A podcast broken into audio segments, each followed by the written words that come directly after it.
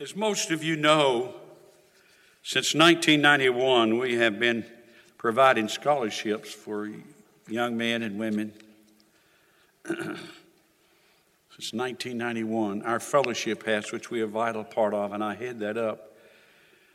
And we've provided over $1 million for scholarships. And we get hundreds and hundreds of students.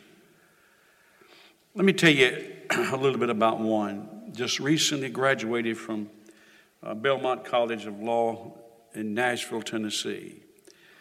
Her name is Morgan McAfee. Morgan now is a prosecuting attorney. The 14th district, the state of Florida. And I'm proud of that. About 15 years ago, now we were giving out scholarships for those that were in the fivefold ministries, but then we decided to give out scholarships for people just like this, whether they were going to go to the pulpit or go to missions or whatever, as long as they had a testimony for the Lord Jesus Christ. As long as Larry, my voice is just really bad, so be ready. Okay. Amen. And so I just am, that's something I am so proud of, that we've been able to do that, to see young men and young women go to the mission field, raise. We had one lady to go to a ministry that raised over several $1 million. She graduated from ORU. And it's on and on and on and on that we have these testimonies of young men and women that has succeeded and now gone on. And we get cards and letters from these young men and women thanking us and appreciating what we've done. It's good to have everyone with us today, especially our guests. Thank you for being with us so very much. We appreciate it so very much. Turn with me, if you don't mind, to Romans chapter 12. Romans chapter 12 and verse 2. Paul, writing to the church at Rome,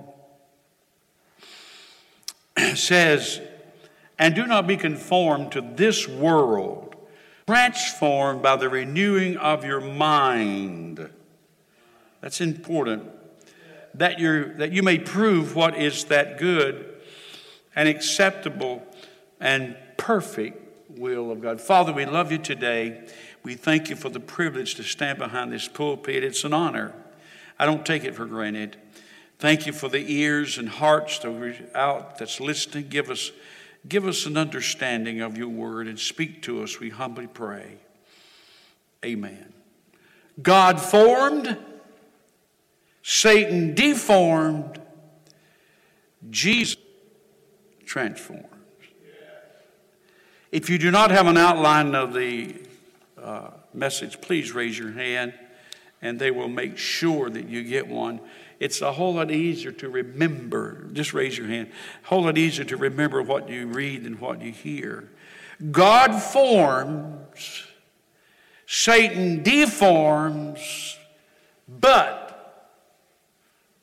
Jesus transforms. Notice your introduction. At creation, God formed mankind in his image and likeness. And through the disobedience of Adam and Eve in the garden, sin entered the world and deformed God's image in mankind. Now through Christ's redemption on the cross, hallelujah, God's plan is to reform his image in his children, bringing us into conformity with the image of his Son by the transforming work of the Holy Spirit. A mouthful, important, that we understand what happened and what went on. Notice first, and I dealt with these two last Sunday, was a week ago. 2 weeks ago, I dealt with number one and number two, but let's briefly look at them again. Very important. First of all, God formed. God created man, everything else he spoke to. God said, let there be light, and there was light. God said, let there be, the earth produce grass, and let there be this. He said, let there be just his word. Powerful, created. And then he said, let us, the Trinity, let us make man in our image. He didn't speak and say, now, man come forth. But God Almighty, the hands of God Almighty took the dust and the dirt and began to form man. And he formed him. There lay man on the ground. Man couldn't do anything. But then God did something that he's still doing today. He's breathing on the disciples. He's breathing on his disciples. He's breathing on the church. The Bible says that God breathed life into Adam. Powerful. Powerful. And he's breathing life into us today. God, in his sovereignty, formed, sanctified, ordained Jeremiah before his birth. In fact, we find in the 5th verse of the 1st chapter of Jeremiah, before I ordained you in the womb, I knew you. Whoa. Brother Larry, we like that as we do what we do concerning pro-life. I knew you. Before you were born, I sanctified you, I set you apart. I ordained you, I appointed you. Amen. As a prophet to the nations. He went to Babylon. He went to Assyria. He went to Egypt. He went to Judah. God, he was a young man. Didn't want to go. No. But God's holy word was burning in him, and he had to preach the gospel of the Lord Jesus Christ. Amen? Amen. God forms us and then fills us. I like that. First of all, he forms us and then fills us. He fills us with his blessings. And this is interesting to me. Notice in John 1:16. It's the Amplified. For out of his fullness. Now we're talking about God Almighty that spoke things into existence. And this universe, he says here, out of his fullness, the superabundance of his grace and truth, we have all received grace upon grace, spiritual blessing upon spiritual blessing, favor upon favor, and gift. You think we don't get something from the Lord and he don't give us these things? What a mighty God we serve. Amen? Romans 15:29, but I know that when I come to you, I shall come to you, Paul speaking to the church at Rome, in the fullness of the blessing of the gospel of What if every minister, every teacher, every witnesser, every person that witnesses, what if they came to the individual, to the church, to the group, with the fullness of Jesus Christ? Then we got one more. It's very, very good.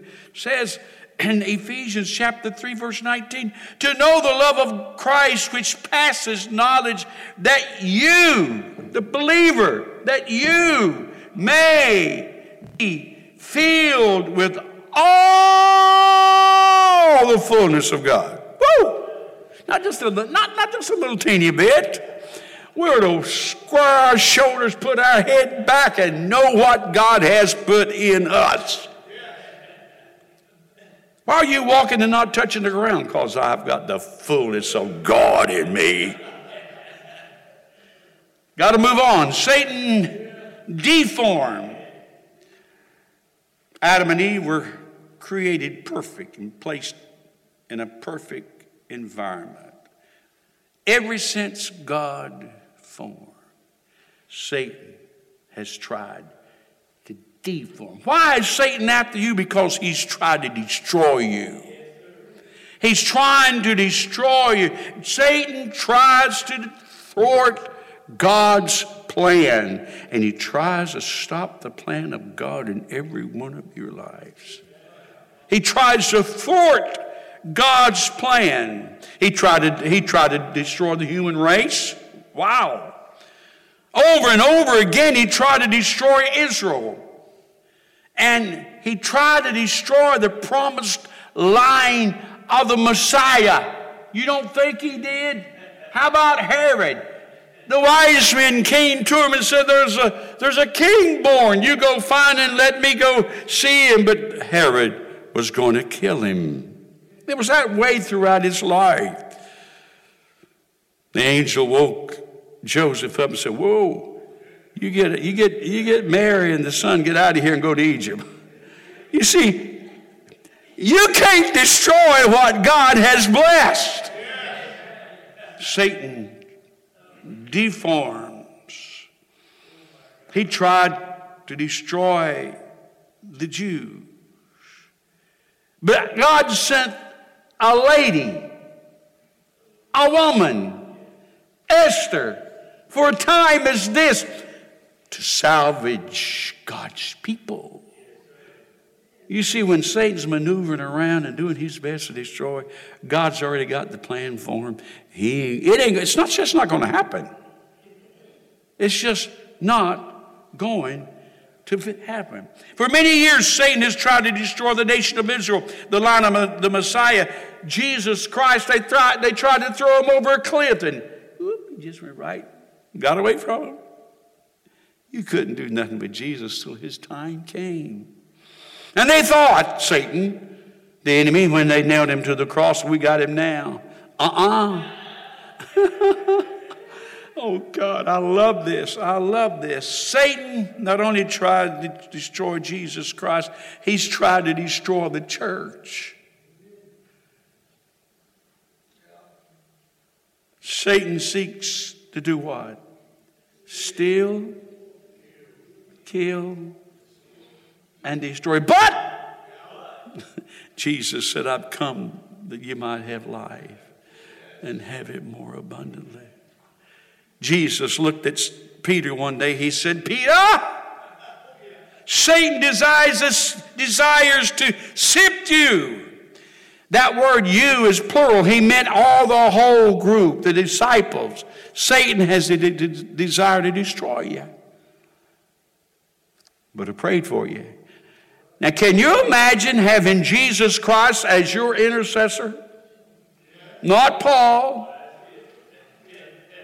Not John. But the only one, Jesus Christ. Satan, when Satan tries to destroy you, understand something. Jesus Christ has prayed for you. Now, let's look at Jesus transformed. Bethel's vision statement is this, and we've had it for years: transforming lives through Christ.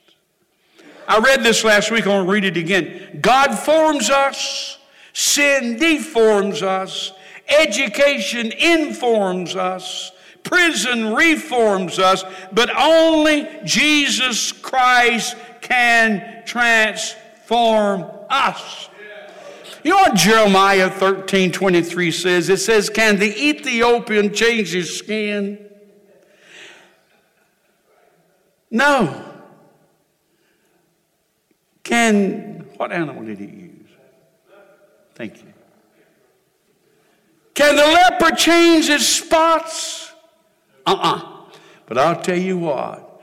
It's impossible for that to happen. But that's impossible with Jesus Christ is possible with God. The goal of the Scripture is not merely information, but transformation. And I read it to you in Romans 12:2. We are to be insulated from the world, but not isolated from the world. You can take your boat, your little canoe, your boat, and you can paddle it all over the water, but you let the water get inside and you'll go down. You keep the world out of your life. You keep all that filthiness and ungodliness, and you'll sail through this life. The key to overcoming sin and to growing in godliness is to change your thinking. I hope you don't have stinking thinking today. I hope that you keep a positive, worthy thought of Jesus Christ. You say, Brother Don, how do I change my thinking? Thy word. Psalms 119. Thy word have I hid in my heart that I might not sin against you.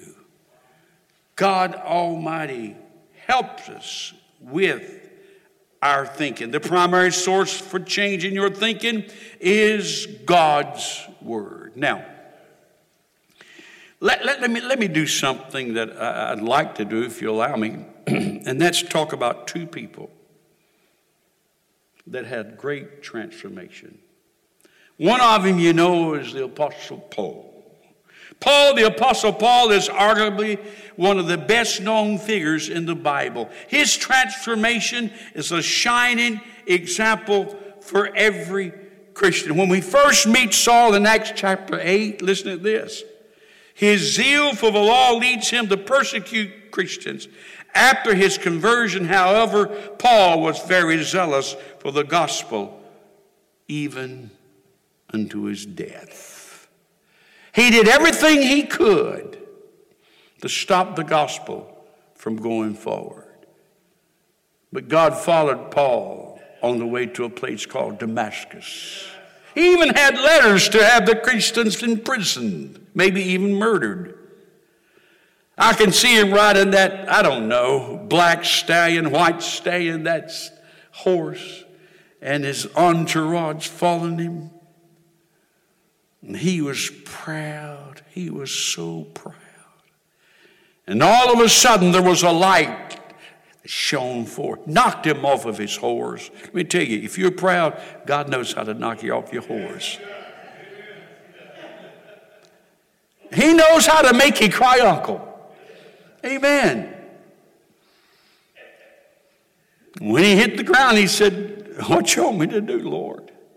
What you want me to do? And of course, you know the story. How he was blinded, had to be led, had to be prayed for, and God gave him back his sight. Wrote some of the greatest writings. I think Romans is one of the greatest writings in the world.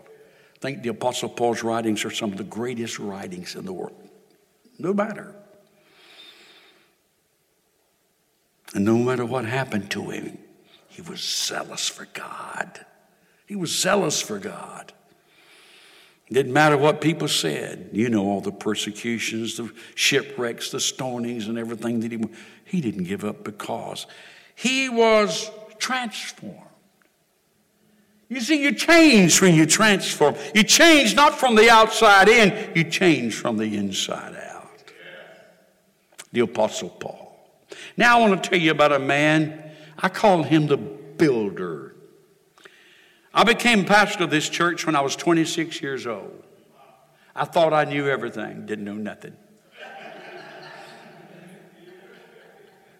I really thought I can pastor this church.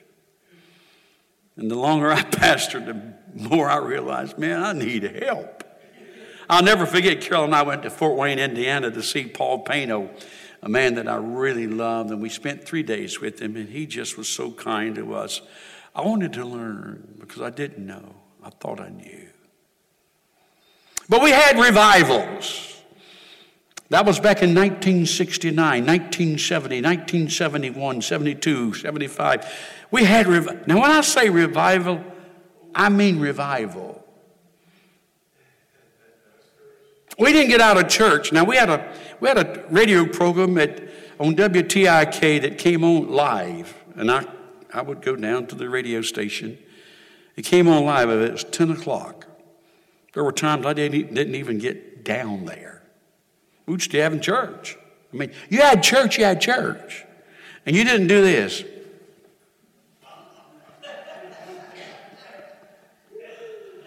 Time was not a factor. Amen? People would come in wheelchairs and go out walking. They'd come and walk out with crutches and go out walking. I prayed for a woman one time. She had a cancer big as a dollar on her arm. She came back. Her arm was just as clear as a baby. She said, it fell off during the night. I prayed for a young man. He had warts all over him. Face, feet, arms, hands. His name was David. They all fell off in the bed. Over and over and over again. I'm talking about we had revival. A man by the name of Dallas Plymouth, evangelist, came and preached for us.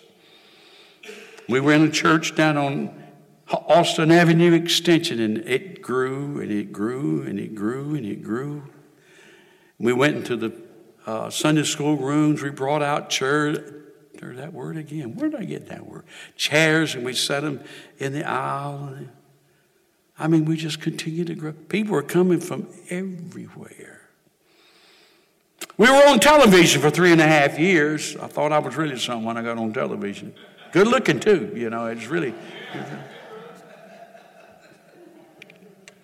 I didn't have white hair then. I hadn't just had COVID and lost 25 pounds. I was on television for 3.5 years. God moved. I'm telling you, people were just so blessed. On radio for about 6 years. We were building. We bought some land and then all the men of the church got together. Started. We had trees on that lot. The lot was so full of trees. Brother John A. Blake got his McCulloch chainsaw, and he got out there, and everybody got their chainsaws, and we all cut those trees down, cleared that lot. And we had a company that we hired from Nashville, Tennessee. They sent a superintendent down, and he was superintending the things that we got done. Laid the foundation. I formed or designed that church on a Shoney's napkin. And we built it that way. If you look at it from up there, it looked like a jet on a runway fixing to take off. And so we built that church, seated 300 people. People were coming. During that time that we were building, maybe about a third way through building that building, Brother Dan, the superintendent, had a heart attack. Now, that's not good. So he had to go back to Nashville. You know who became superintendent? And we all got together and we built. But we didn't know a whole lot about what we were doing. But we worked, we'd cut 2x4s and used Ramset guns and boom into cement, and we did a lot of work, but it just was not going well. All of a sudden, not all of a sudden, but this man came one day on the lot, and he walked up to me. He said, "Who's in charge here?" I said, "Well, I guess I am." Now, if you ever seen a hippie, he looked like a hippie. He was an alcoholic, and you could tell it by smelling him and looking at him. He said, "I want a job." I thought to myself, yeah, I'm going to hire this man. I'm really going to hire. I mean, you know, we're already struggling, no superintendent. Now we're going to hire this drunk. God spoke to me, and I hired him. And I began to witness to him. There was a restaurant there called Lynette's Restaurant over on Driver Street. And I'd take Vernon Carter over there, and I'd witness to him, and I'd talk to him. He finally cut his hair, cleaned himself up, got saved and filled with the Holy Ghost, and quit drinking. Now that's transformation. That's transformation. I've never in all of my life seen a builder that could build like Vernon Carter. We had the sanctuary in two wings. He could put two befores together just like that. He could put walls up. He was an amazing man when it come to building. And so we built another wing, paid for it as we went. And then we built another wing. And then we went in the back and built a 30 by 70 fellowship hall and enclosed it. And it was, we could eat. We kept on. Well, you're talking about building. Vernon Carter could build. Just turn him loose. He'd build. He was transformed. He cleaned his life up. He became our evangelism chairman, Vernon Carter. And every Thursday, there were about 30. I couldn't believe it. You get 30 now to go out and witness for the Lord. Every Thursday, there were about 30 people would gather together, pray. We had names. And we canvassed East Durham like you've never seen East Durham canvass. We'd witness. We went from house. You couldn't do that now. I'm not. You don't go from house to house. That's not a. I don't guess. I guess we could. Maybe we need to do that. I wish we had 30 people every Thursday to come here and just scan out over the community, the neighborhood. The church at that time was the largest it's ever been. We had 210 in Sunday school. We'd go out of, we would fill up the church and we'd go out into the wing, into the foyer. We'd set out seats in the foyer. We grew. Let me tell you something. When lives are transformed, they change. The Apostle Paul's life was transformed in the gospel of the Lord Jesus Christ. When it came time, Second Timothy, he's writing to his young disciple. He said, I fought a good fight. I finished my course. Henceforth, there is laid up for me a crown of righteousness. A crown of righteousness. Vernon Carter didn't look like the Vernon Carter that came up on the lot. It had a wife, a son, a daughter. And you talking about making a man of God. He made a man of God. God can an Ethiopian change his skin? Can a leper change his spots? No. Can you change yourself? No. But I'm here to tell you, you get a hold of God and God Almighty will touch your life and transform you. I tell this all the time, and if you get tired, I'm tired. I'm sorry. But as a team, Brother Matt asked me, which song you want that we to sing, and I thought of the three songs we sung. I'd like for you to sing them all again. I have never been any more blessed with singing than what you did this morning. So anyone you pick out, I'll be ready to be raptured again. I sat in that chair, and I was almost raptured. I'll tell this as they all come for us to sing. And all of you know it. Maybe not most of you know it. My mother was one of the most precious women ever. Mom, we all worked in the field, and she worked hard. Before Mama got saved, she cursed like a sailor.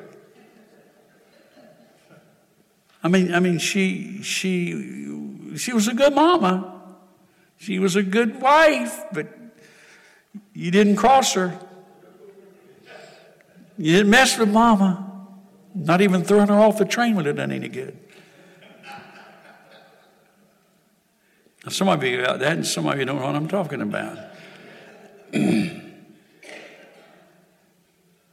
But when mama got saved, she got saved. Listen to this one.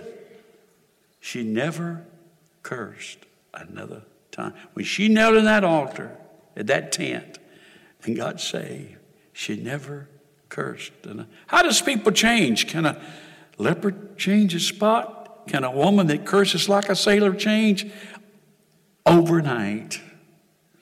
Now, I'm not saying if you curse and then you say some words once you're saved. I'm not saying you didn't get saved. I'm just saying God can change you. Junius was born. He worked hard. Then I came along, and then Judy came along. Three of us. Junius was a school bus driver. He drove bus 35.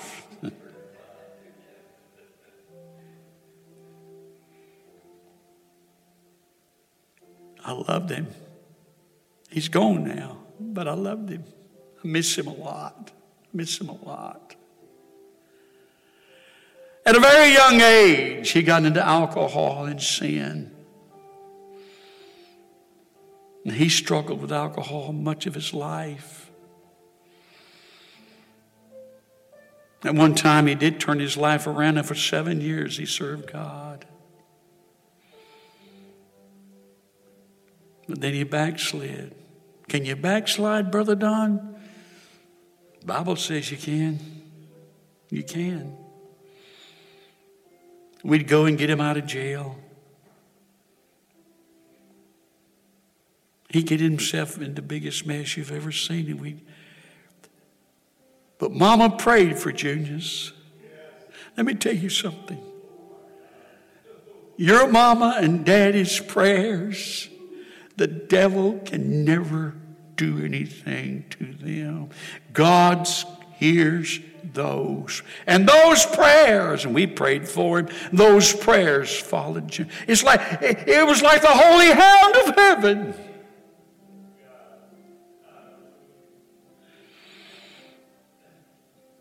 He got so bad that in the morning when he'd get up, he couldn't even drink a cup of coffee. Trying to get it to his lips. He just felt like he was nothing. And then one day,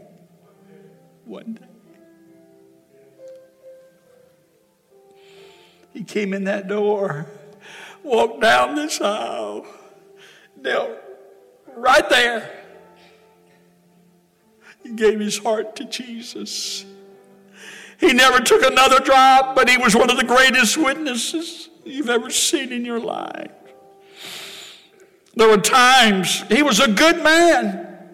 Even in his alcoholism, he was a good man. In fact, I told some people he was a better drunk than I was a preacher. He just was a good man. But he was bound. I don't know. You may be bound today. You may be bound by lust. Anger may control your life. There may be a habit in your life and you're trying your best to overcome it. God can help you. You may be like Vernon Carter. You may look like you crawled out from under a rock. But God can change you. You may be burdened today. God can take that hand of his and he can heal you. He became one of the greatest testimonies for the kingdom of God that I have ever seen, my brother. That's what transformation is. It's like changing from the old cocoon to a beautiful butterfly, transformed. Thank you, Lord. Sing for us, guys. I'm going to give an altar call in just a moment. Make a decision. Make a decision. Don't let the devil keep you in that seat. Not do something in your life to change.